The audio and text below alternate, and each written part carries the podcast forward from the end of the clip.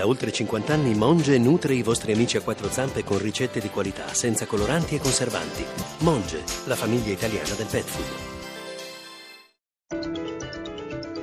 Radio 1 News Economy. 11.32, buongiorno da Giuseppe Di Marco. Borse europee contrastate alla vigilia del voto sulla Brexit, il referendum sulla permanenza del Regno Unito nell'Unione Europea. Per gli aggiornamenti dai mercati ci colleghiamo con Milano, la linea Marzio Quaglino. Dopo gli scossoni della scorsa settimana i mercati sembrano attendere con maggior tranquillità l'esito del referendum in Gran Bretagna. Si scommette sulla vittoria degli europeisti e poi ci sono le rassicurazioni, quelle della Banca Centrale Europea che per bocca di Mario Draghi si dice pronta a far fronte a qualsiasi scenario e quelle della Federal Reserve che ancora ieri ha confermato una politica monetaria cauta negli Stati Uniti. Le borse europee sono comunque caute, Londra, Francoforte e Parigi salgono di appena qualche decimale di punto percentuale, Milano invece è controtendenza con l'indice Fuzzi Mib in calo dello 0,55%. Segnali rassicuranti arrivano anche dagli altri mercati. Il petrolio risale sopra i 50 dollari, l'oro, visto come bene rifugio in caso di Brexit, dopo aver sfondato quota 1300, ora scivola a 1266 dollari l'oncia e si accorcia lo spread con i Bund tedeschi a 139 punti base.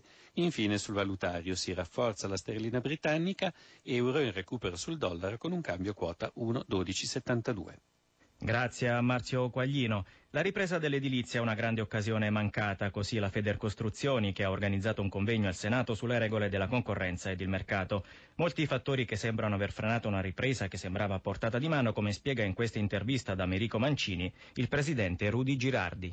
Abbiamo fatto una serie di esempi per poter dimostrare che ci sono dei punti delicati attraverso i quali le nostre federazioni associate ritengono che queste cose vadano modificate per evitare che ci siano distorsioni di mercato. Ad esempio, mi pare che il permesso di costruire rappresenti ancora un grosso problema, o no? Noi siamo all'86esimo posto perché ci servono circa 10 procedure che assorbono 227 giorni. Questo è inammissibile, questo è uno degli esempi, ma ce ne sono tanti. Allora, la possibilità da parte nostra di spingere insieme alle istituzioni per far sì che si riesca a migliorare e modificare una condizione che ormai perdura da troppo tempo. A queste distorsioni dobbiamo aggiungere anche poi dei punti oscuri del mercato e faccio riferimento espressamente a mancata concorrenza che avviene nei lavori autostradali. In Italia, ahimè, il fenomeno della corruzione è piuttosto esteso, forse si fanno regole troppo rigide, ma il mercato a volte non è che si è comportato tanto bene. Io sono d'accordo con lei. Noi imprenditori spingiamo perché ci sia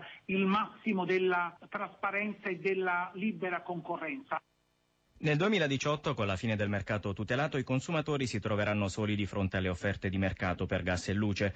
Per questo il garante per l'energia sta pensando di elaborare una tariffa standard che tutti i fornitori dovranno avere. L'intervista di Stefano Marcucci ci sono diverse offerte nel mercato libero che non mancano di creatività, però questo ovviamente è un po' l'opposto della comparabilità. Abbiamo pensato di trovare questa offerta standard che dovrebbe essere il massimo della comparabilità. In cui l'unica variabile è il prezzo sostanzialmente. Sì, sì, il prezzo e ovviamente il brand. Passando a un argomento diverso, quello della governance. Oggi l'energia è materia concorrente fra Stato e Regioni, lei ha parlato di un ritorno ritorno alla competenza esclusiva dello Stato. In questi 15 anni di titolo quinto che abbiamo vissuto abbiamo assistito a grandi conflitti, tipo le linee elettriche in alta tensione, le autostrade elettriche che percorrono il paese oppure punti di approdo dei, uh, dei gasdotti. Sì. Non stiamo dicendo che, che va tolta la partecipazione dei territori, però è questione di avere una governance di chi può avere l'ultima parola. Il prezzo del petrolio è risalito dai minimi di inizio anno. Dobbiamo attenderci un rialzo anche delle tariffe? Essendo